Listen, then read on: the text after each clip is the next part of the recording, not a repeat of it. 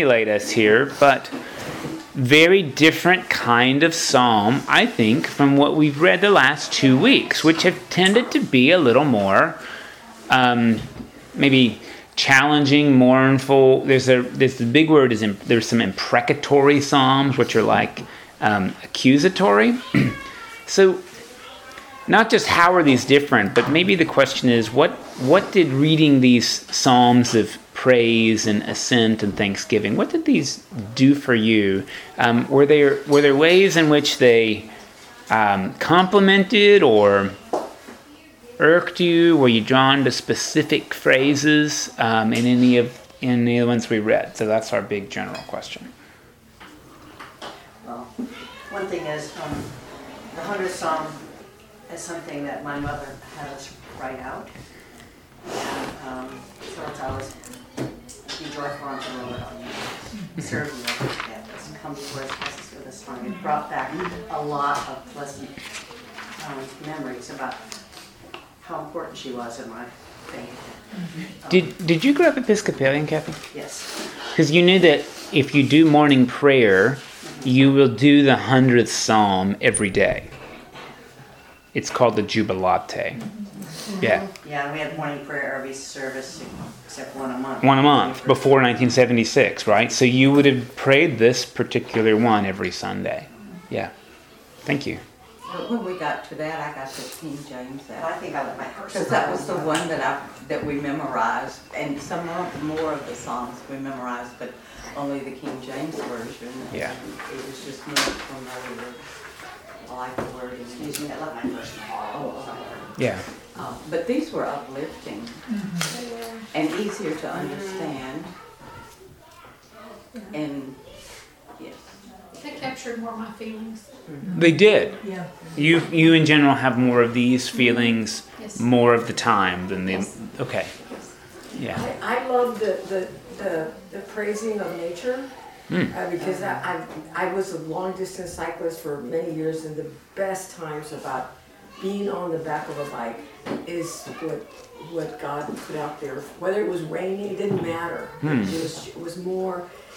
Um, it was so uplifting, and there was a sense of just being out there that, and, and I've done long distance, dangerous, long distance stuff. Never felt scared, and it had to do with being out in nature. Just knew that it was all going to be all right. And it always was. Even when I had accidents, stuff worked out. Yeah. Always worked out. So several of them uh, reference the creation, hmm uh, especially, um, uh, es- especially uh, Psalm 104. And I, and I, and I also like Psalm 106, which was a historical record of Israel from the beginning, which was kind of interesting. So they must have come right out of the Torah, I guess. Or reflections upon. Yeah. Yeah. Yeah. I love the songs that, ne- that include nature, and because you know you walk outside and I mean you're in it, Yeah. and it's, it's, and it's so cleverly done. And I mean, just what a, I think what an artist God is, you know. And I love the songs of praise because they lift my soul, and, and especially when I have something that I really uh, appreciate or hmm uh, received or whatever. Yeah, I think the whole thing about nature, I, I think, I use nature, if I get up in the morning and I'm just feeling lousy or whatever, you just step outside or there's a, some little bird singing or, you know, some little robin is flying around around the feeder, and mm-hmm. some, some little thing, and it's just so small, but yet so uplifting, mm-hmm. so uplifting. Mm-hmm. And it's all around you, you look for it. And we've lost hundred and thirty-five bird species to global warming. I, I saw that the other day, and I, I, I had to turn the page real fast because I don't want to think about that. Oh, say that again, please. What- Lost, I think, about hundred and thirty-five species of birds Oh, because of global climate warming. warming. yeah. And that's not, that's not even thinking about the fish and other things. Exactly. Yeah, God gave us the responsibility of caring for the earth, and not destroying it. Yeah, and, and that's, And then the ones that we've lost is because they have such a small, narrow food group. Mhm. Yeah, When that's that gone, that's it. Yeah, Hmm. well, and for places like the Great Barrier Reef, if you were swimming it, when you saw it, even eight years ago, I saw the dead parts and got, oh In the Caribbean, they've been gone for years. yeah. Yeah. Well, that's an interesting touch point that I think our manual tried to make for us. Is this emphasis on creation is also supposed to guide us to an emphasis for being better stewards of it, right? Uh, which is sort of interesting because um, we're all, you know, I, I, if it's okay to say, there's like two parts to this natural bit. Like there's the inspirational part of just diversity and beauty, and then there's the part we often gloss over, which is that wolves kill lambs. and that is natural and usually something that we are not inspired by, quite honestly, is like predators. um, so there's there's that bit, and then um, there's this interesting part of us uh, that I think we struggle with, in which we find um, the outside to be, of course, like fresh and invigorating, and we want to maintain it, but are often unwilling to bear the cost of that. And so uh, this is an interesting thing. When I got to Texas, um, another ex-Californian said, "You know, like Texas is going to get to you because people, it's so big, people just throw everything away." uh, and, and I have to pay to recycle, and I'm not convinced that the recycling actually gets recycled. I think it might actually just get thrown away by a different truck. And the recycling we do anyway, I don't know if you know this, we don't recycle recyclables, we ship them to China. Um, and uh, there was a study about the environmental impact of recycling, and it was a net zero, except for metal, because that gets in the ground and corrupts the groundwater. But glass, I mean, I sure thought glass would be easy to recycle. You know, I remember when I was a kid, you could buy a soda in the grocery store, drink it, and put it back and get your deposit. We got rid of that because of one health concern in a bottling plant ever. Uh, we totally, totally quit that. Um, I know I'm rambling a little bit, except to say I think that like engaging the environment, it's one thing to talk about doing it, but none of us, I'm just looking around the room, none of us really purchase according to that inspiration. I mean, I, I, I look in the parking lot. I know I know what car I drive. I drive the most fuel efficient vehicle there is, but mining the battery for that is so destructive. I mean, it's mm-hmm. strip mining, and it's basically a blood metal, like a blood diamond. Mm-hmm. So, you know, I, I, I don't know how to win, is what I, I mm-hmm. want to say. And how we interact in Psalms of praise of that is a really interesting thing. I mean, it's one thing to say, God, we love, the, we love all this beauty, and then to be unaware of how we're contributing to its demise. It's an interesting thing. I read uh, this last week, uh, I think it's in Holland or, I, anyway, they, they take their recycles, think it's the Dutch, Holland. Uh, they take their recyclables and, and, and they clean the ocean that way. And they take it all and melt it down, and then they make little islands in the water and they, they uh, put grass in it and they plant plants and things of that sort. And it's growing and the birds now are coming to make their nests there. And uh, so the more they clean up the ocean and then they build a place for the, uh, for people to enjoy and the animals to be safe, uh, you know. So there are all kinds of things that can be done. We don't have the leadership to help us get it done.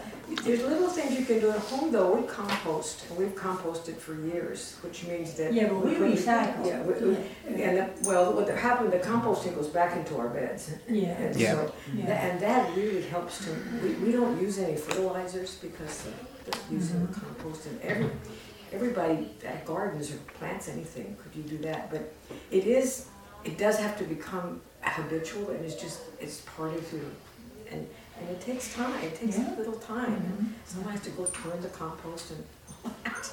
You know, I think it's hard. These Psalms were written in Israel, and that means that a time, uh, two or three thousand years ago, when their universe was very narrow. Mhm. Ours is so, is so large now, that to, I, I don't see how we make a leap from, from there to, to where we are as far as taking care of the environment they didn't have a lot to kind of throw away. Okay, they didn't have glass. They didn't have, mm-hmm. you know, all, all the stuff we have.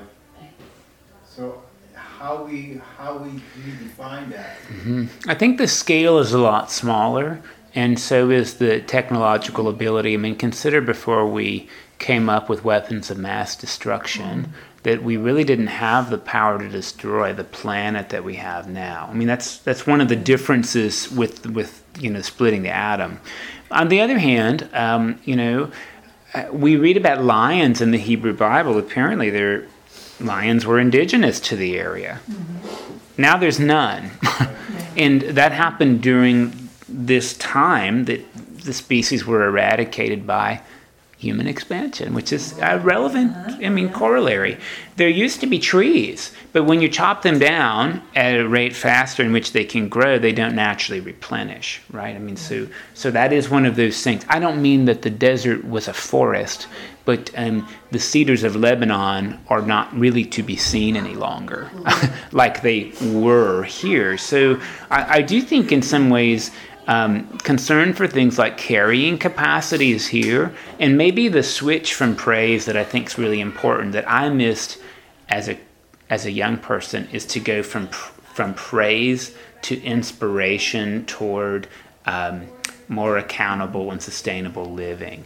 So I should just tell you, as an evangelical, we would sing praise songs, but then honestly, um, I wasn't. I mean, I don't know that I am anymore. Better now. Uh, I'm more self-critical now. I wasn't a nice person. so we would sing these praise songs in church, and then we just weren't nice, you know. And um, I, I, and I, I, this is one of those things I worry about with religious leaders. And I'm sorry, he's dead. God have mercy on his soul, and I think God will. But like Jerry Falwell was this religious leader who was extremely hateful with what he had to say, you know. And I and I find that to be, um, you know, at the time I sort of thought, well, if you're right, if you're right theologically, that's what matters.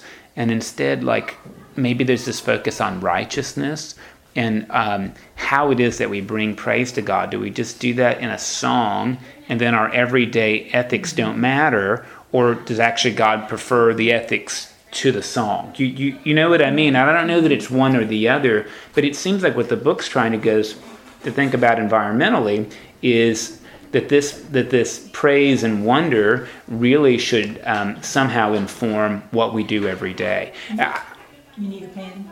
I don't think so. Uh, it's just uh, this is like a nervous tic that I do. So I, you know, I, it's one of those hard things because um, I used to compost and recycle everything. In Germany, when we first lived there, there were five recycling bins, and there was a joke that you needed that for a tea bag. There was one for the paper, one for the staple, the compost of the bag. The string went into the trash, and I, there was something about the envelope that you needed another thing. And if Germans saw you putting it in the wrong bin, they were absolutely militantly angry. Um, in in Seattle, where my wife lived, if you threw things in the trash that you could have recycled, you paid a fine for that. Um, even simple things like the carts in the parking lot, if you wanted a cart, you put a $2 coin in, and if you wanted your coin back, you returned to the cart. Now, you may say that's not environmental at all, but it, it actually is when you, when you think about it. Um, that happens at Aldi grocery store. of course, which is a German operated deal, right? Is it? Uh, yeah, yeah. Yeah, but And- it's only a quarter, at least it was. yeah, The recycling companies, uh, there've been many articles that they're not making a profit Yes, sir. because they're, they don't have the technology to.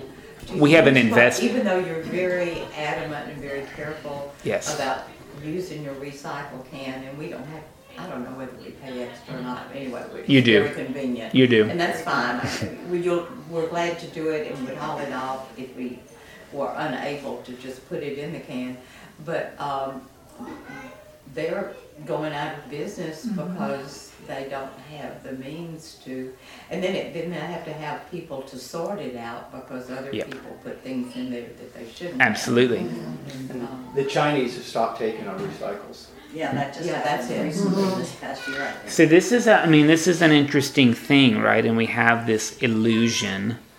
And, and sorry, I mean, I still recycle. I do. I still put it in the bin, but it's a net zero. And this is, I mean, I think this is really, really hard. And and to be honest, I think it's because we don't. I mean, it's just cheaper to throw stuff away. It's cheaper. So that's what we do. You know, you mentioned something that's interesting. It, it, let's say we had this um, nuclear holocaust, um, and um, we all were killed. We all died. The Earth's still here. Um, and in time, uh, life would reestablish itself. I'm not advocating it, don't misunderstand. but my point is, in a way, we, we live or have lived in a very small period of time when you're looking at. Mhm. at In geologic the time, yeah. Not just geologic, but, but uh, from the universal big, uh, if, if indeed you believe in the Big Bang Theory, Big Bang Theory period of time. And I wonder sometimes if we're just an experiment. That, that God's experiment, trying to figure out how to create a world that um, is uh, is going to actually um, um, do what we should do to uh, to survive amongst one another. It seems to me like, um, although there is a book out says things are better today than ever been in the world, uh, in the history of the world, but still, I wonder about that sometimes. Yeah. And at what Because, cost? I mean, it, Yeah. it- let's say you had a nuclear hol- uh, conflagration, the half-life of, of, of the of the nuclear uh, atom that's created still has a half-life, That's right. and in time It'll decay. it'll Yeah. decay. And A long time. yes, yes, but, but what's a long time? Yeah, in God's time. Right. God's time.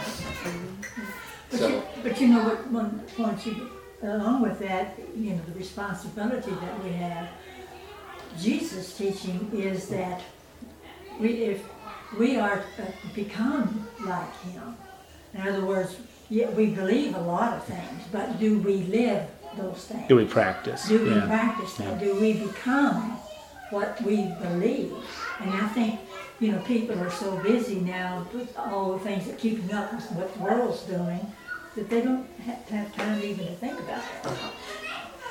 I think, that- think of it as, you can get overwhelmed with these thoughts, Yes. just like taking care of the poor. Yes. So when, when that happens, you- I have to focus on, I can do what I can do. Yeah, And that's that's what. I can do. Mm-hmm. Mm-hmm. That's all anybody is Yeah, asking. because if you, because I, you just become, you know, overwhelmed and then you can't do anything. Debilitate. Yeah, Yeah. it, it almost paralyzes you because you're like, Yeah. And I that- focus on, on composting, recycling as best I mm-hmm. can, as Yeah. it's been offered to me. But that, Buying a car that's sort of responsible. Yeah. Battery problem is just never gonna go away. Yeah, I mean, it just with this really simple thing, and I'm guilty of this because I have Amazon Prime. Uh, when I want something, I order it. Yeah, me And it might be possible that I'll order three things in the same day instead of bundling my order because I just remember, like, I need to get that. And so what happens is that it arrives in three different boxes from three different carriers with three different inflatable bags. And um, boy, if I just, well, I pop them and I put them in the recycle bin. What if they have the triangle? that's what we all do. But you know, there's so much that doesn't. It drives me crazy, I have to say. It drives me crazy to put stuff in the trash. That Oh, same wish- here. I mean, I think every time I put something in the trash, I think that's going underground forever. Yeah. And it drives me nuts.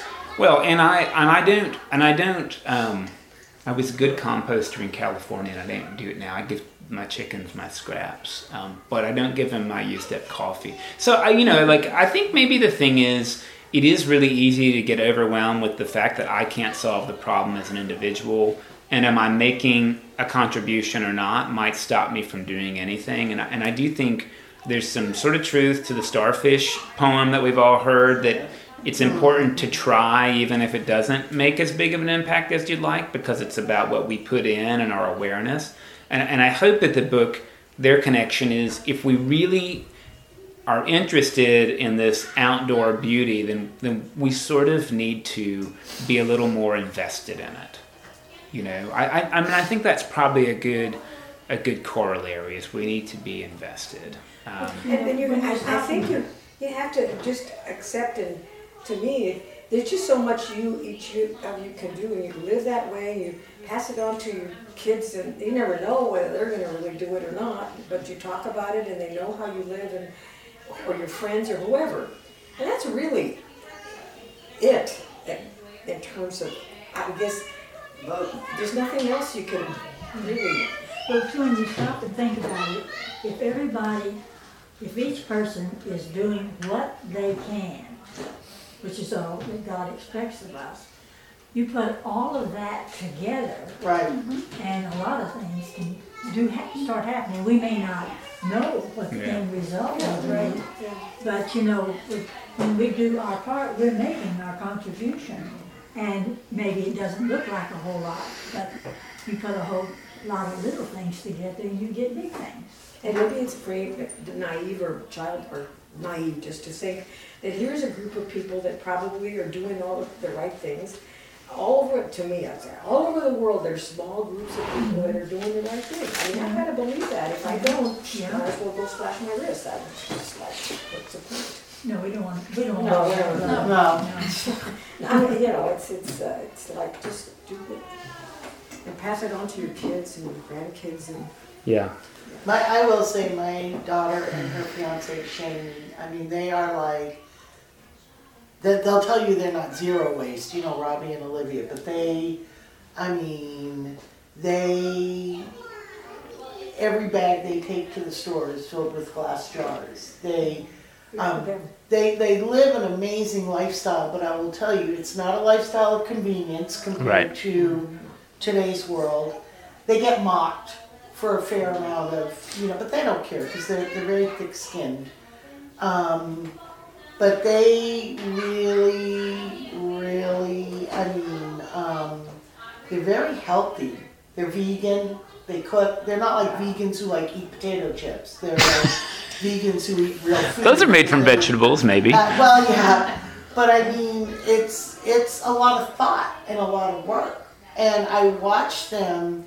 It took like a good year of breaking habits that had, and they were living with us. And I would go to uh, make the coffee, okay, and I would go to dump the grounds in the trash can, and they they would say, no, no, no, no, in the compost, in the, and it, and it really you have to change your whole way of, and we particularly in this country, I believe, are so into convenience and what's going to make our day go faster. If I can, you know, I, I don't know, but I, I'm really impressed with them um, because they kind of decided, well, you know, I mean, they're to the point now. They're young, 21 and 22, that they feel like it would. And and I've heard a lot of kids. I call them kids, but this age, they don't want to have children because they feel like this world is already so overpopulated. Now they will probably have many children that they, you know, find. Um, but I, I'm really impressed with them, and I, and I feel sometimes when I'm talking with them, like they're the adults and I'm the child. Because especially the generation I grew up in, all this new stuff was coming out to make, especially make mom's life easier. Yeah. But when you look at how much waste was involved in all that new stuff that was making life more convenient, you know, um, so it's there are people that, that really want to leave. You know, I, I think it would be impossible at this point to leave zero carbon footprint. Sure. You know, Sure. but they're trying. They're really trying, and God bless them. I mean, you know, I'm lucky if when I go to the grocery store, I remember my list. Never mind my bag with jars, my bag with the small jar. You know, it would just Yeah. be like, you got to work at it.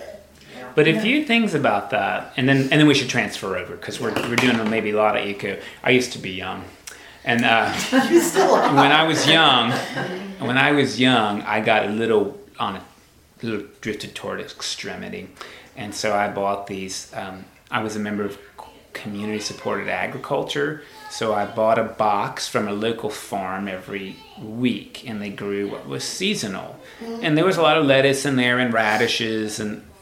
You know, I ultimately I stopped because I started getting like nine daikon radishes the size of this cup every week. Uh, not, I mean, it's just sorry, it's just not really scrumptious. And uh, we would get five cabbages, and the amount of methane that that would produce in our home was. It just was prohibitive, and to be honest, um, boy, I used that whole box because I was too cheap. I was too cheap to to buy it and not use it. I didn't give it away or anything. So I mean, we ate that stuff. I, I was putting cabbage and macaroni and cheese and uh, it was everywhere. And so I guess that was really healthy. But what I found is that it actually started to create a hospitality barrier between me and other people. They started to be afraid that we couldn't eat at their house. I was afraid of what they were serving because eating canned food was like it would make me sick mm-hmm. because mm-hmm. everything was fresh and my and I had relatives who only bought canned food. So mm-hmm. essentially, we couldn't eat together. Yeah. And they didn't want to eat what I was making for I don't know why, but because I probably because of cabbage in it. Um, so that was a thing, you know. And um, boy, I got these wild ideas because I didn't buy meat from. I still didn't buy meat from the store. I think it's disgusting. But I will say it's a convenience thing, you know. So I buy animals live, and not everybody has a deep freeze and wants to do that. And I'll tell you what else happens when you buy a live animal. Um, you look at it. And you feel sorry for it, and, and then you eat it. And I actually think that's sort of right. But you end up with these cuts of meat you don't want. I mean, I don't want an O bone roast. I'm sorry, it's not good. And I don't care how much you braise it, it's just not good. Um, and so at the store, I don't have to get an O bone roast. What do they do with that? They probably make McDonald's hamburgers. I, I, I, you know, like that's probably it. And other people eat that. But there's a, there's a cost to that stuff because the truth is, right? A filet mignon, you know, I love that cut of meat. You get like nine of those out of a steer. Nine Wow. out of a steer. Just think about that. Nine out of a 1,200 pound animal. That's what you get. So you start to like figure that out and also realize that cost. And then again, there, there becomes this, this trade off where we can be so diligent in pursuing eco justice that we lose community. And how, we, how we balance that, I think, is really, really tough. The other thing that's interesting in the Psalms that it's really easy to skip over is things like praising God for making the sea monster. Well, listen, there aren't sea monsters. I just we there's just there's not those. Okay, maybe there's Nessie, um, but Nessie doesn't seem to be like eating folk up. You know, Nessie seems okay. But there, you know, and, and the lions look to God to be eaten. So I do think there's this opportunity to think instead of like oh the majesty just just the majesty of the beautiful lion. I mean lions eat stuff. And um and it's messy. And there's animals that i don't like. Instead of sea monsters i mean maybe i need to think about the mosquito um, thanks god for the beauty of the mosquito i don't know but i but i do think that's one of those things is instead of thinking about pristine mountains to think about bogs and bayous and ants. You know, I mean, I, I, I, it's easy to think about those things, but the question is, are we able to praise God for all of ecology, even parts that are just icky and muggy and inconvenient? I mean, I think that's another invitation. I take kids on tours through Armand Bayou, and I said, "There's nothing that wants to eat you out here except the mosquito. Yeah, Yeah. You may kill the mosquito." yeah. Um, How about outside of our natural bits? And by the way, thanks for that conversation. I think it's a good one. I mean, again, I think it's one to keep maintaining. And, and again, how it is that we choose to glorify God when it's hot and when it's cool. You know, I mean, I think those are those are good things to remember. Maybe that just is a choice that uh, the ecosystem is beautiful even when it's not convenient for us. I mean, I think that there's in- something interesting to meditate on. Um, what else did you find in the Psalms of praise for you?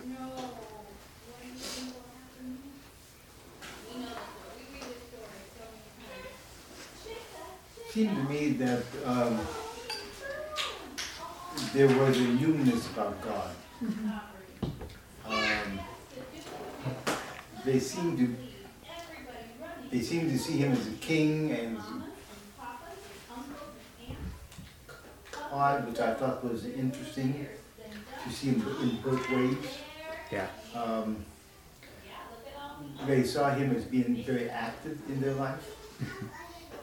Um, I don't see him being active in, in our lives. Um, uh, so that's, that's what I kind of found. What do you mean you don't see, think God is active? We're not like he, we're not like he, he, he was in the Old Testament. Well, I Where he, think, he strikes down your enemies, uh, you know, he leads you out of the wilderness with fire. but, but it, I, I think of it as not being like that obvious. In, in that, I, I thought about that by striking down enemies. Bec- uh, and I'm just thinking about my career and, and place, times in my career that, that bad things happened because somebody was really at the end of the day really jealous for what you were doing and, and they were more superior than you were and they could they could come back and, and hurt you. And I lost a couple of jobs because of that. But I, you can go on because Dorothy Wills she died couple of years this woman that really really is it was long it's a long terrible story now all of us have professional stories like that but anyway a dear dear friend of mine sent me I got this envelope from Roger, and I opened it up, and it was a, the obituary. Dorothy Wells had died, and pretty pretty sad the whole thing about how she went about her death. Turns out she was my age. I didn't even realize we were the same age, and uh, it, it was just. I just I, I didn't mean to. I, I don't think I was I was happy. It was just like oh wow. I didn't do anything back bad back to her. I didn't do I didn't pay, I just left the district and went on about my life. And there, there was revenge. And that's just one, one example. But I think, I think you just trust and move on. I, you have no other choice. You know, I think there's a way to think about it. Instead of that we as moderns have changed, I think in some ways we, um, some folks have changed and some haven't in terms of how we read God's way of interacting with people. I mean, I, I know folk who do think that God is actively intervening and turning wheels left and right in the world. And, and I'd say some of those folk wrote some of our scriptures. And I know some other folk who think that God is present and willing, but that people essentially are driving and they choose to listen or not listen. And it's sometimes I feel I actually feel both ways, you know. Uh, I mean, in a broad brush, I think you could say, you know, um, hey, um, God was behind the defeat of Nazism. When you could, you could make that argument. It's really the question of what you choose to believe, and and you could choose, I think, to say that God physically turned the wheel against the Nazis, or you could say hey, listen, God's presence in the world inspired people to listen to God and turn the wheel against the Nazis. Do you, do you know what I mean? I think you could you could see it either way that you chose.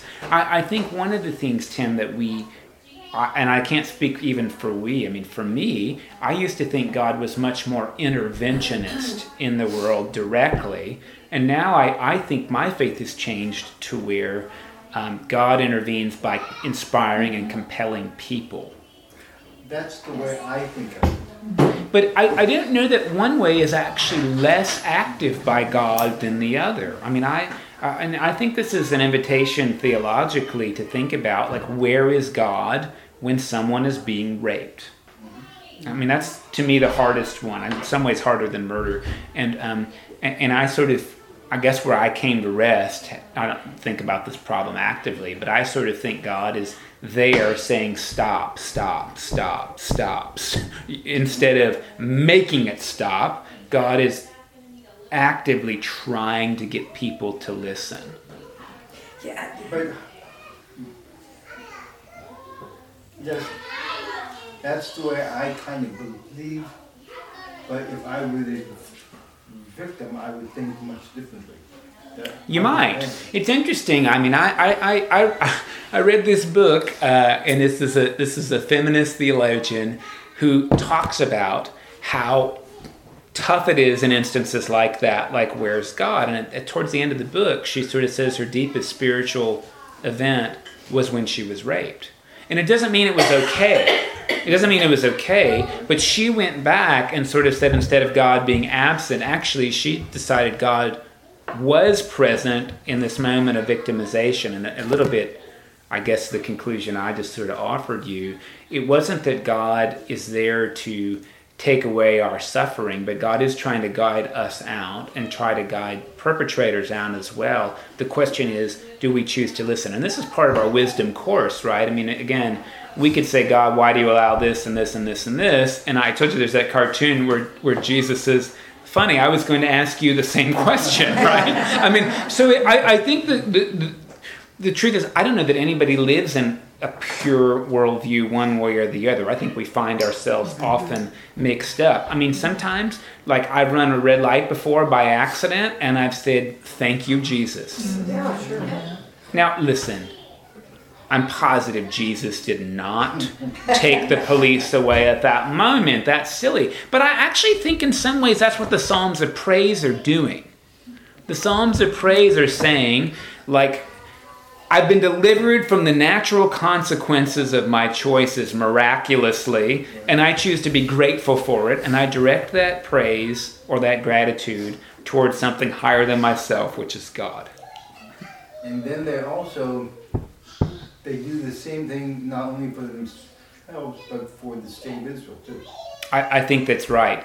I think that's right. And of course, this is where I think we get into this double bind I mentioned last week, which is we could praise God for what happens in America and somehow confuse that God's an American, or we have this invitation to consider the rest of the world as well, right? Um, so I think that becomes a really interesting way to think outside of ourselves and make sure that our praise is not limited to what supports our interests, but what supports things like dignity and justice and righteousness and ecology in the world. Well, you know, when uh, things happen, I like the, uh, your red light example. Mm. I don't know whether God did that or not, but I thank Him anyway. You know, because it's the, the, most important thing I think is what is our attitude toward God. Hmm. We don't have to be a hundred percent, you know, right all the time. But um, but the thing is this, you know, but so you, so you know, God is God and God is great and wonderful and all these things. But um, so just thank God anyway. It'll give you points. Yeah. Well, that's a good thought. And, you know, um, I think we're actually a natural turning point to keep on that way um, because the book mentions something else, not just ecology, but in salvation history and care for the oppressed. There was praise for that. And specifically, um, Psalm 146 says something like. Um, the Lord sets the prisoners free. The Lord opens the eyes of the blind. The Lord lifts up, lifts up those who are bowed down. The Lord loves the righteous. The Lord watches over the strangers and upholds the orphan and the widow, but the way of the wicked God brings to ruin. It's a really strong psalm about God's justice for people who are oppressed. You know, remember what the book said is if we praise God for making human beings and fashioning us in God's image and likeness, then it's really hard to look at somebody who is oppressed and not be concerned about them. And I think the, the, the principle is if we resist dehumanizing the stranger and the widow and the orphan, if we resist that, uh, then it's hard uh, to it's hard to cooperate with systems that oppress them. Uh, story and then um, theological uh, question for you you never know sometimes uh, when your parents tell you stories if they're apocryphal or real. Or you may know, I don't. So my dad has a number of stories that he's told me from his experience of Vietnam, and I'm positive many of them are apocryphal, but this one I think might actually be real. He said when he got there, uh, one of the first things they did was put everybody like in a chain link fence enclosure and told them to wait for orders. And in the middle of the enclosure were all kinds of beverages, particularly things like beer and coffee and tea, and it was as much as you wanted to have. All of those things are diuretics, and after two or three hours, people needed to go to the bathroom. But they were in the enclosure, no restrooms. And somewhere about an hour into it, my dad said they put some Vietnamese women and children around the perimeter. Um, so, you know, the, the enlisted guys were not going to urinate in the middle of the enclosure. They'd have to step in it. So essentially, again, I, it's hard to know if this is true or not. Um, but eventually, one person turned out and urinated in front of these women and children. And then many other people who had been waiting and holding did this as well. And my dad said this was the army teaching us to dehumanize Vietnamese women and children so that when we killed them, we would feel less guilt. Oh, I have two brothers who are in Vietnam and they didn't experience that. Yeah, I mean, everyone's war experience is the same. I've actually told that story from uh, the pulpit before, and I had one person really mad because that didn't happen to them. And then I had another person say, Well, I don't know about that, but my orders were to shoot people who were coming to the dump to get food because they were starving. So we shot people on the way to the dump. Um, whether you believe that story or not, it sure is believable about how it is we we we deal with oppression, and one of those ways is we make the other less human than ourselves. Obviously, you know uh, from the same era that we didn't call those people Vietnamese; we called them chinks or gooks because somehow that's somewhat a little bit less. And then when we have a stereotypical racial title, that's one way that we feel less bad about oppression. I mean, this is really important. And sometimes we think that people group deserves it by being racially or religiously or ethnically inferior. If you don't think that's happening anymore, I just will tell you um, think about the way that Muslims get treated in our country. Well, they deserve it. of course, they don't deserve to be treated as second class human beings because they have a different religion. Well, they're all violent. Of course, they're not all violent. That's one sixth of the world's population.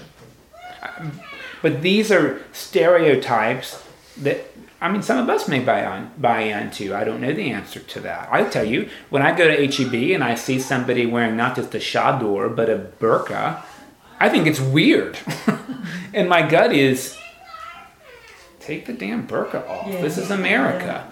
Um, and I'm like, Mike, why are you like that? I mean, I should know better because I've spent a lot of time in those places, you know. Um, but the, but these are these are these are bits that sort of happen, and and what the book I think is arguing is if we can really uh, praise God for fashioning human beings in God's image and likeness, then just like the earth, then we should come away with a different ethic of care for all persons. And here's the theological interlude then. In seminary, you get to read all kinds of books, and of course, it's great to read books that you don't agree with or that you've never read before, because the point of an education, right, is to learn more about what you don't know. and one of the classic books we read is a book called God of the Oppressed. It was written by a professor named James Cone in the late 70s. And essentially, what James Cone wrote is that um, Jesus was born a Galilean peasant, essentially at the bottom of the pecking order. And um, therefore, and James Cone turns out is a black man, he said, God is black with a capital B. Jesus is black with a capital B because black people, men and women alike in the United States, are at the bottom of the pecking order. and so the argument goes that um, God showed solidarity with the oppressed by being born as the most oppressed type in the day and age of Jesus. And um, actually, that not only does God always have solidarity with the poor, but James Cone introduced this phrase called God's preferential option for the poor. That is, um, God backs folks who are impoverished so that they can become liberated. It's really tough theology because you, then you start to say God prefers poor people to rich people, which seems a slippery slope to me. It seems like God prefers all people. But this sort of theology is out there, and it showed up in Latin America in a strong way, right? Uh, in the Sandinista regime, it showed up. You know, Archbishop Oscar Romero sort of was into this. Think uh, Gustavo Gutierrez is another one. Liberation theologians. This is kind of what that gets called. Is is God is sort of empowering liberation of people who are oppressed. I think you can read Psalm 146 and see where that idea comes from. But I just lay it out before you and see There what was you a book think. that I read in the fourth year of EFM, and I don't remember which one, but it was a collect, it was um, theology, and there was a collection of stories of, um, true stories, uh, short stories of actual incidences. And there, uh, one related the story of a child whose family was very, very poor. And he asked his mother, why were they so poor? And she said, because God loves us most, loves us best. Hmm. You know, I, And, and it made the child feel better. I read the liberation theology and I found myself beginning to buy into some of it. Uh, because it, it kind of resonated with me in that, yeah, I, yeah, I would like to see some of that happen. Yeah. And then I think comes back to what we just talked about is God turning the wheels of history or is God inspiring people to turn the wheels? I mean, I think that becomes really, really important. And, and I, I, you know, maybe this is because I'm white and male and middle class and American, but I, I am drawn to Abraham Lincoln's phrase, right, that let's not ever pretend to be to have God on our side. Let's hope that we can be on God's side. And I, and I think that's probably, but maybe that's because I'm not from an oppressed Right. group, right? I mean, I've never been uh, arrested or pulled over for the crime of driving while black. And in some, the- in, in a very Calvinistic way, you are, if, if you are very successful, then you're being re, re, re, rewarded by God, because God rewards you if you're successful. Right. If your God rewards your piety with success. Yeah. Yeah. Yeah. And therefore, if you're not pious, then you're poor, and, yeah, I think the phrase for that is manifest destiny. yeah. Well, That kings are rewarded by God for their inherent goodness, which is why they're kings. Yeah, in my past work with black people, in their communities, God is very present because they had no one else really to, they had no one else really to rely on. Mm-hmm. And that's how they got through their days and how they endured their, uh, the cruelties that were done to them. And uh, so uh, I don't necessarily, they may be God's favorite people because they have so little, or what people did at that time, and we still have a lot of prejudice and so forth that goes on. But, and we have a lot of poor people who really are poor and have difficulty helping themselves. And then there are also those, like, uh, when I was director of the mission some other place in Beaumont, uh, I learned that there was a way that a lot of uh, people dressed because they, they lived in nice homes, but they dressed poor to come and get the benefits of what the mission had to offer, you know. But then on the other hand, we had those people who are really helpless. I mean, it's not they want to be, it's just that life doesn't work for them. And those people are really relying on God. Now, there are those who are not, but the, the ones that I work with, I mean, God was the center of their lives and they praised Jesus and they were good people and so forth. And uh, so we, I, you know, it, it's just that I look at it this way. God has one thing in mind for us first and foremost, and that is God loves us and God wants our love in return. The second thing is, is that we are in partnership with God. And in other words, there are, a lot- you know, God, you rarely ever see God intervene physically. But you do see people doing the work of God. That's our responsibility. And so that means that we need to build a relationship with God. You know, where in our list of priorities does God rank? God should be at the top of the list, okay?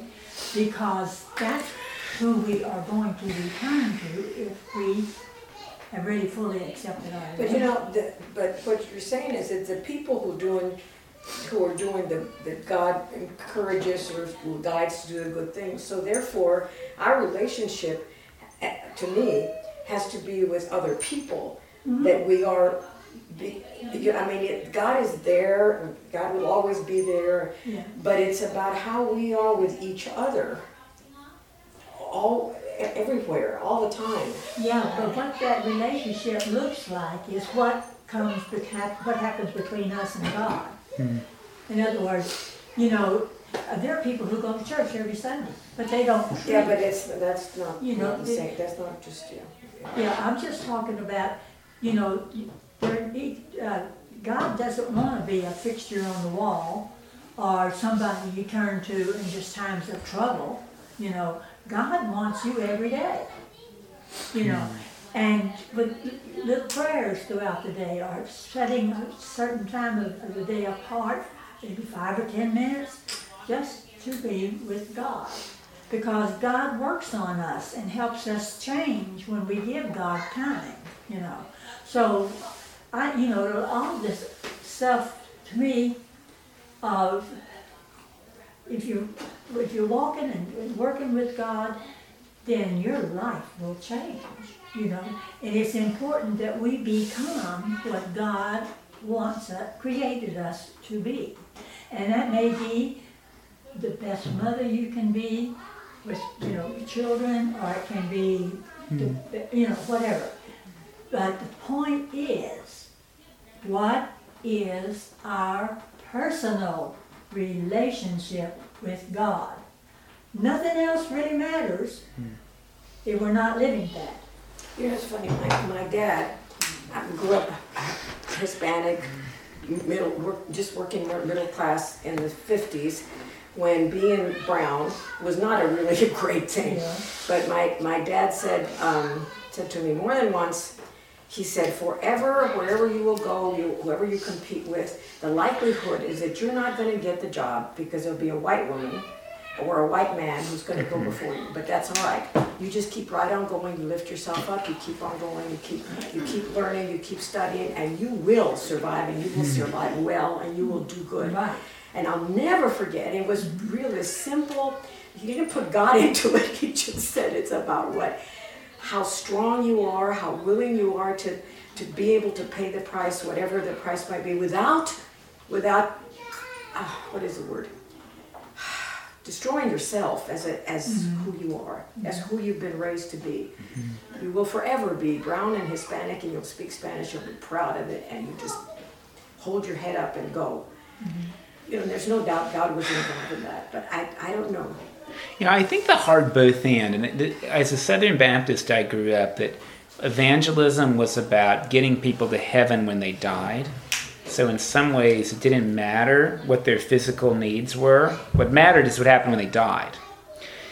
But you know, there's that Maslow's hierarchy, which says if you don't have basic commodities like food and shelter, really hard to think about your spiritual needs. So I think there's this bit, right, where relationship with God is important, but apart from having your physical needs met, you can't really even deal with that. So like I think I think I don't think it's an either or. I think you're trying to say it's this both and. Um, but but my sort of Baptist experience that I that I really struggle with is privileging people's spiritual needs over taking care of them. And um, I, I, I think it's hard to read this because it says the Lord is watching over the strangers, but like 40,000 children are going to starve to death this week. And I, sometimes I wonder if that's true. is that okay to say? You know, in, in what ways that is. So, I mean, a lot of times I think, listen, people come here all the time and they ask me for stuff. Like, I need help with my utility bill. Now, I don't know them. Listen, they're not interested in coming to church here. Um, I ask them how they found out about us. I ask them how much they need. I need $400. $400? I live in a 3,000 square foot home. I've never had a utility bill that high. What are you doing? I mean, are you heating your home with your oven? Uh, you know, I mean, I don't, I don't make it easy. And part of me sort of thinks like, God helps those who help themselves, you know. Um, so in general, like, I have this thought like, okay, sure, you're oppressed, you work hard. We, we just got this discussion from the from the bishop candidates. We've got three candidates for bishop in Texas. They're all women, and um, that might be intentional. But but one of them sort of said, "Thank God for the women who put themselves into jobs they knew they'd never get. They knew they'd never get them because they're women. Because by doing it, at least they made the committee consider that one day." A woman might stand before them as their priest boy, you know, I grew up with that kind of thinking. But some people are debilitated by that reality and they can't even apply for a job they know they won't get. In my thinking, you apply for it. and I have very little empathy for people who look at jobs they can't get and don't apply or for people who have just lost their job and they've got bills and they're not out scouring for work all the time. I have very little empathy mm-hmm. for that. And what am I praising? Am I, am I praising people like me or am I saying, God, you watch over the strangers? I mean, I think this is a hard part. These Psalms are, are nice, but I think when we delve into them a little bit more, what can they? What do the words really invite us to do? Mm-hmm. And and I, and, I, and, I, and, I, and I don't know the answer to that. Again, is God really actively caring for the oppressed against the three percent or the one percent? I, I don't know the answer. I mean, I don't I don't know the answer to that. Yeah, you know, I, I was the first and Pasadena was the first Hispanic woman to be a. It was in 1994, so this yeah. was not that long ago first Hispanic woman to be principal in a secondary school. And there was this wave amongst the white males in Pasadena. They thought, "Oh my God," you know. It. But anyhow, I.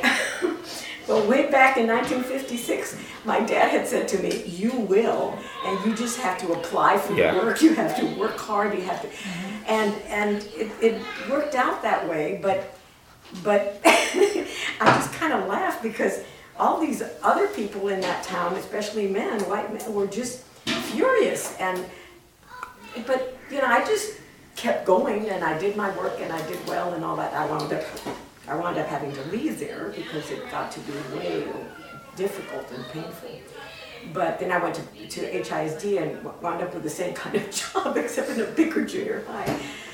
Ah, it's I, I, I don't know what the answer is. I don't know what the answer is. I, but it it's a combination of, of you know, God being there for you, you, you just being a good person, doing the right thing, and sometimes not so, fall on your face and get all muddy, on, muddy up. Well, and I think part of it is incumbent upon us as a parish, I mean, even just at the local level, to think about what kind of people we would accept, accept as our spiritual leaders. Now, I think we're a good group of people here. I think that. I do. I don't know how the calling committee would have felt if they'd seen me in a tank top at the interview. now, there was this hurdle.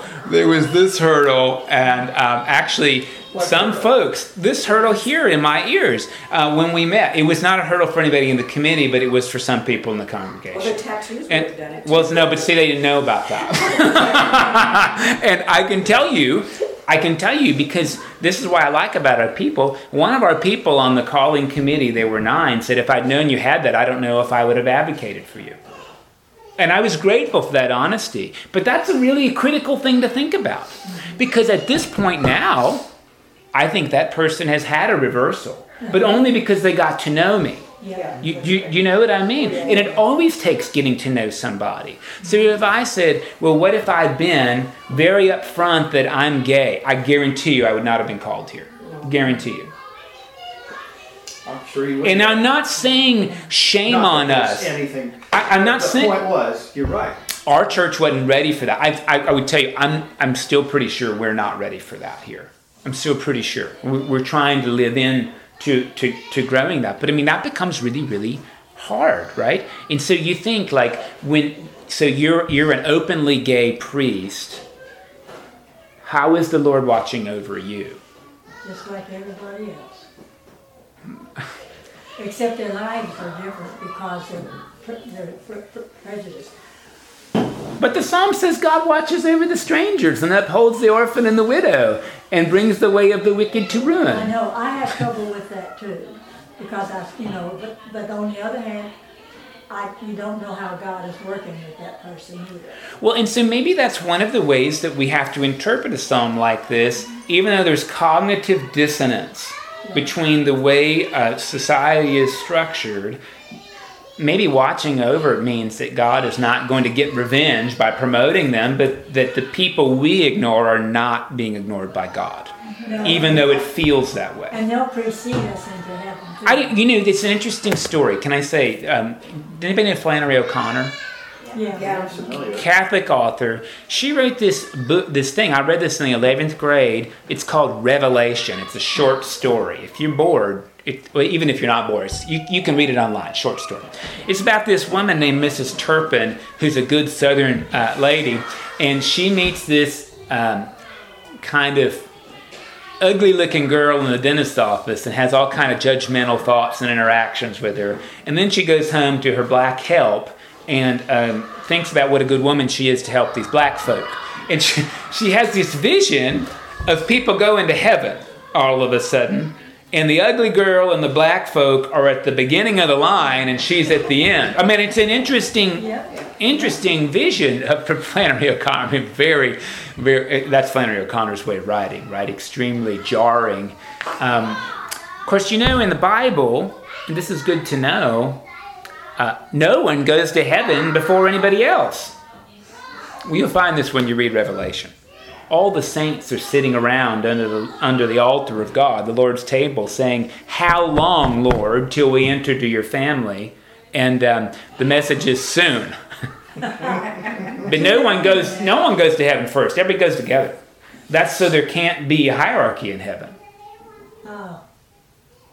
Well, it would be anyway, because some are saints And and heaven, we don't go to heaven, heaven comes to us. That's we'll read that too. Yep, we'll read that too. But I do think this is a tough bit, and I think you know I don't want to say well like oh, at a certain point God does care about everybody, but again there's cognitive dissonance between how people are cared for, and maybe part of this inspires us to think about how would we feel if we knew somebody was go ahead and lump them all together. Would we ever consider a black female lesbian pregnant priest for our next priest? Oh, Mike, that's too much. It's silly. The Bible is full of that kind of question. Would we, what would we do for the most extreme thing we can imagine? The, parable of the Good Samaritan is like that, right? A, a Samaritan is like a cross dressing gay person with AIDS who went bathroom number two and didn't wash their hands, right? I, I just have to keep lumping stuff up there. Um, it's interesting, though, to think about again how do we even treat our church folk? How do we treat our church folk? And, and interesting, if we knew that about somebody in the pew to us, would we feel pity for them or would we feel compassion for them? Because those are very different things. Yep. I tell you, I have a lot of family members who are what I would call compassionate racists. They really do feel sorry for those poor Mexicans.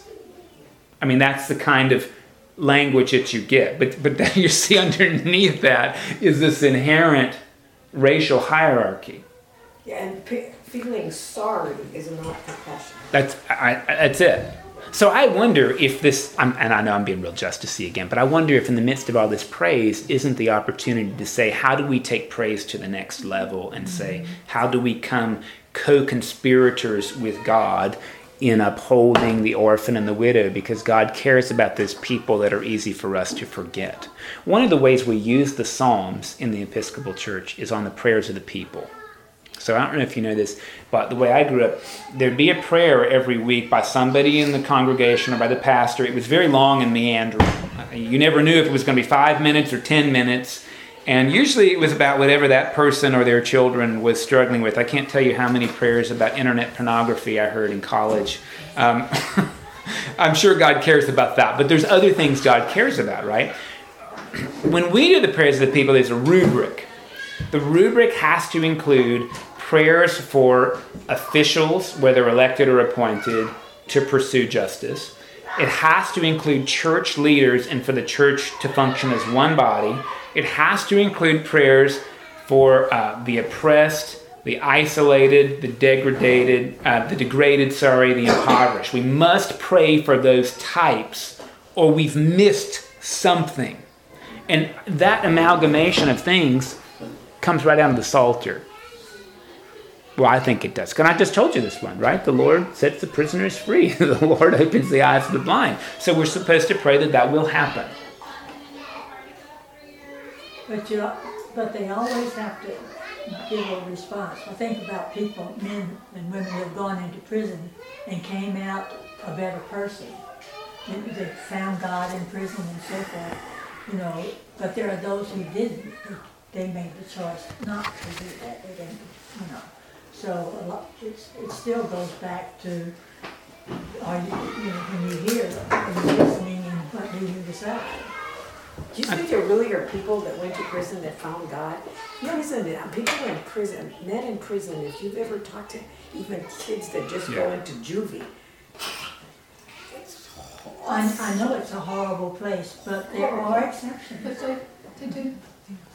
I mean, Chuck Colson's one of those people, one of Nixon's top advisors, who did came out and started a lot of Christian ministries for prison. I mean, I think the truth is, prisons are about punishing people, not um, not raising them up to be different folks, and that's a really hard environment to be in, a place where you're being punished. But I, but I've got a friend, and, and thank God he's a deacon, because he makes the church look good. He goes to prison faithfully, and that's his diaconal call. And um, some people really do form a meaningful relationships um, in, in, in those places, and that seems good and right and, and, and praiseworthy. And again, part of what I think the psalm is inviting us to do, if we really do say that God is invested in human beings, we need to mutually invest Yeah. in human beings. I think this is where praise leads us. Yeah. If we, well, and one other thought is if we think that God is invested in beauty, then we're supposed to invest in beauty, not in, um, not in beauty like um, hair gel and in you know lip gloss and um, eyebrow plucking. Of course, presentation is never everything, but it's always something. But finding, but finding God's beauty inherent in one another, celebrating beauty through things I think like art and high musical aesthetic. You know, I mean, make a joyful noise to the Lord, and then play with a skilled hand. right? We give both of those in the Psalms, right? It's this is not supposed to be ugly. It's supposed to prize beauty. And sometimes I think we we uh, just one of my own personal journeys, right, is those Smile Train ads. Have you seen those Smile Train ads? It's the kids with all the cleft palates.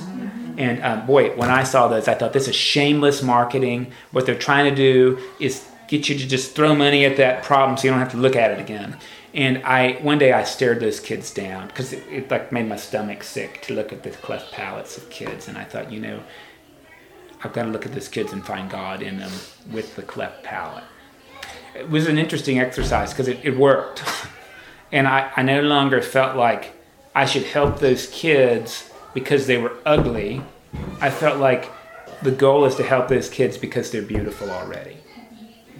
And it, it, it seems like that's an invitation from the Psalms is to find beauty in things like mosquitoes and widows and orphans who might be poor because they deserve it. That's interesting you said that about cleft palate. I, I did speech therapy undergraduate. So I worked with, and I've seen and been around children, and that is hard. That's, it's hard. But but you you help them because it's cheap and they and they deserve it, not because they're lesser people until they get it fixed. I mean, I think that's the the reorientation, right? For fifty dollars, a child can now drink out of a cup. I didn't realize it got. I mean, it's I mean it's it's it's minuscule to Yeah. help to meet Yeah. somebody's medical needs in a foreign country. You said something I really wanted to write down, but I missed it. God is invested in, that is too Oh, good lord! I don't know. That's why I record it. You can come back and listen to Kathy. It probably was at minute one hour and eight minutes that I gave you that nugget you Oh, wanted. right. Yeah. Um, interesting thing: the most prevalent word used in the Psalms to describe God. I told you this, I think, two weeks ago. Is the Hebrew word chesed, H E S E D, which would be like the equivalent of the Greek word agape, and it means steadfast love. Mm-hmm. I think agape is just while we such a beautiful word. Just a little minute here, I don't want to detract. Uh, you know, last week I said that I would write a song for the Oh yeah, year. yeah, yeah. Did you? So if you would like one, I'll be glad to give you one. I'd be grateful to see it. I'd be grateful to see it. Thank you. I wrote note, my notes. I'm supposed to do it, and I, I couldn't do it yet. You know, I think there's points of rawness where like you think you're ready, and the words still don't come to you, and then there's moments of inspiration where they do. I don't know if, if that is the same for you. I did the same thing, and I thought, okay, just do it. I, I, I, I just ran into this wall. Well, you know, well, it took me about I four, I four, gotta see yours. four or five days to do this. I would The imagine. First day I just Yeah. started with some Right ideas, words or ideas, you yeah. know, and then the next day I could add a little bit more. And that's the process, and that- that's, you, Yeah. yeah, you just follow the You process. have to be patient with it. Yeah. Give God time. Yeah, no, it just kind of magically happened. Okay, now. Oh. So Mike, Yes. We've gone through three weeks of Psalms. hmm How are we supposed to kind of put them all together? I don't know that there's a supposed to. I mean, I think actually what, what they said in week one that I really appreciate is like the rest of the Bible, the Psalms offer this opportunity to really reflect on and give voice to all of life's experiences, some of which, frankly, are rapturous and celebratory, some of which are 50 50, some of which are like backhanded compliments. Um, you know, I mean, like, God really helped me. I know you will. sort of the I'll praise you when you help me. Um, and and some of which, I mean, I no, I just, I think, I think there's this opportunity to realize sort of the breadth of Scripture. I think we spent really about a week and a half thinking about how often in worship, in corporate worship, we, we tend to privilege the happy in some ways to our detriment. And again, I don't know that anybody wants to come sing a dirge, but, but the fact that we don't do that makes it really hard to say, oh, these feelings are normal to be disappointed in God. Like that's a normal feeling. And, you know, there's the Song of Songs, and then it would be interesting if there was the Dirge of Dirges, because I'll tell you, like in my married life, I've been disappointed.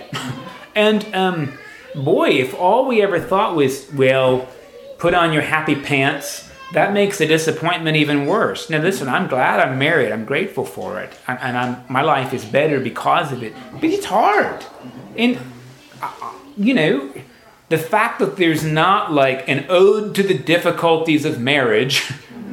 in some ways makes it harder to give expression to that voice. Like oh my gosh am i supposed to feel guilty that you know like i get annoyed when i'm married sometimes? And i think the answer is no uh, particularly because we have these these bits of lament. So tim I, I i think we have options about how we choose to put them together but what i appreciate about the psalter is there's an inclusion of the whole experience.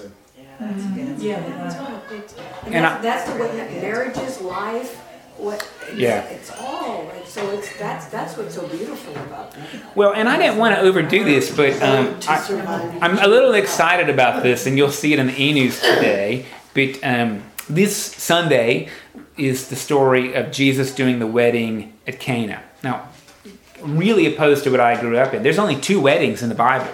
The first one's terrible. That's where uh, Jacob gets tricked into, ma- into mar- marrying the woman he didn't love.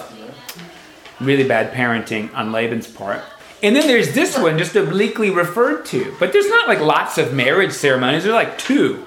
And um, so, so um, I sort of got this weird idea that uh, since this is obliquely about marriage, um, we should give couples an opportunity to reaffirm their wedding vows in oh. church on Sunday. So we're going to do that. If you're here, you can reaffirm your vows to one another just in the pew. And it occurred to me, we don't ever do that. I mean, we there's a form to do it privately.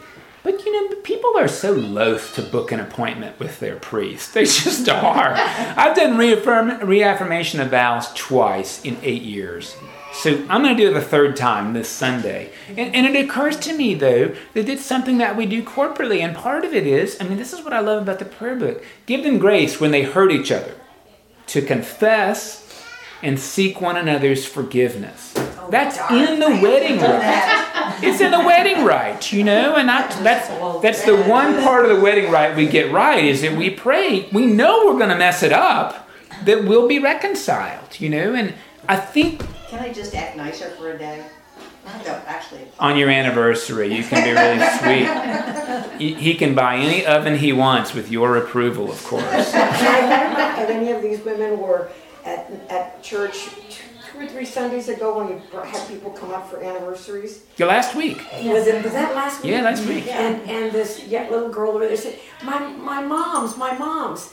And you went over there and there were these, those, these women, the two women that you had married and that was. I, I didn't marry. I did not Oh, marry them, oh, they, okay. but they got married one year ago up in town. Oh, in town, okay, Yeah. I got, I Now got they that had the up. civil marriage longer than that, but they got the church Yeah, marriage up there. I, Yeah. I thought that was a round of applause. Well, good on you for telling on your on your on your mom's anniversary when they weren't sure which yeah, one to pick. yes, You yeah, know. and, yeah, it was it was really really sweet. And those seem to be, I mean, I- this I think is what I'm trying to push for and trying to figure out, not just to do it for its own sake, but you know, I just, my church experience excludes so much of life to our detriment.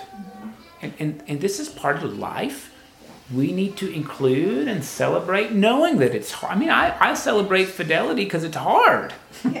it's countercultural. I mean, it is. And it's something we should be celebrating. I don't know what the next thing we need to do. Maybe we need to like bless our children and have our children bless their parents. That'd be nice. Um, Well, they will do that at a certain age when they're very young. yes. Now remember, bless can also be translated curse. So I think they will always do that for us. They will always bless our hearts, uh, one way or another. But I, but I, Tim, I think that's how we use. I think that's how we use the Psalms. And I think that the trick is to not ignore the breadth. I don't feel some of these wild, jubilant praises sometimes, but other times I do. And the key to remember is it's part of life, and God is invested in life. I mean, this week we did get to read like God help me get revenge on my enemies instead of just you get at me. And that's, I mean, man, those feelings are real. Doesn't mean we act on them, but if we can't be authentic in expressing our feelings, then we, we lose part of life. Uh, next week, you're going to find really light reading. I mean, it's, it's short, and they really want you to memorize the first chapter of John. Um, that, of course, up to you. But we will start with John next week. So I hope you've enjoyed our little soiree through the Hebrew Bible and the Psalter, and uh, look forward to seeing you next week.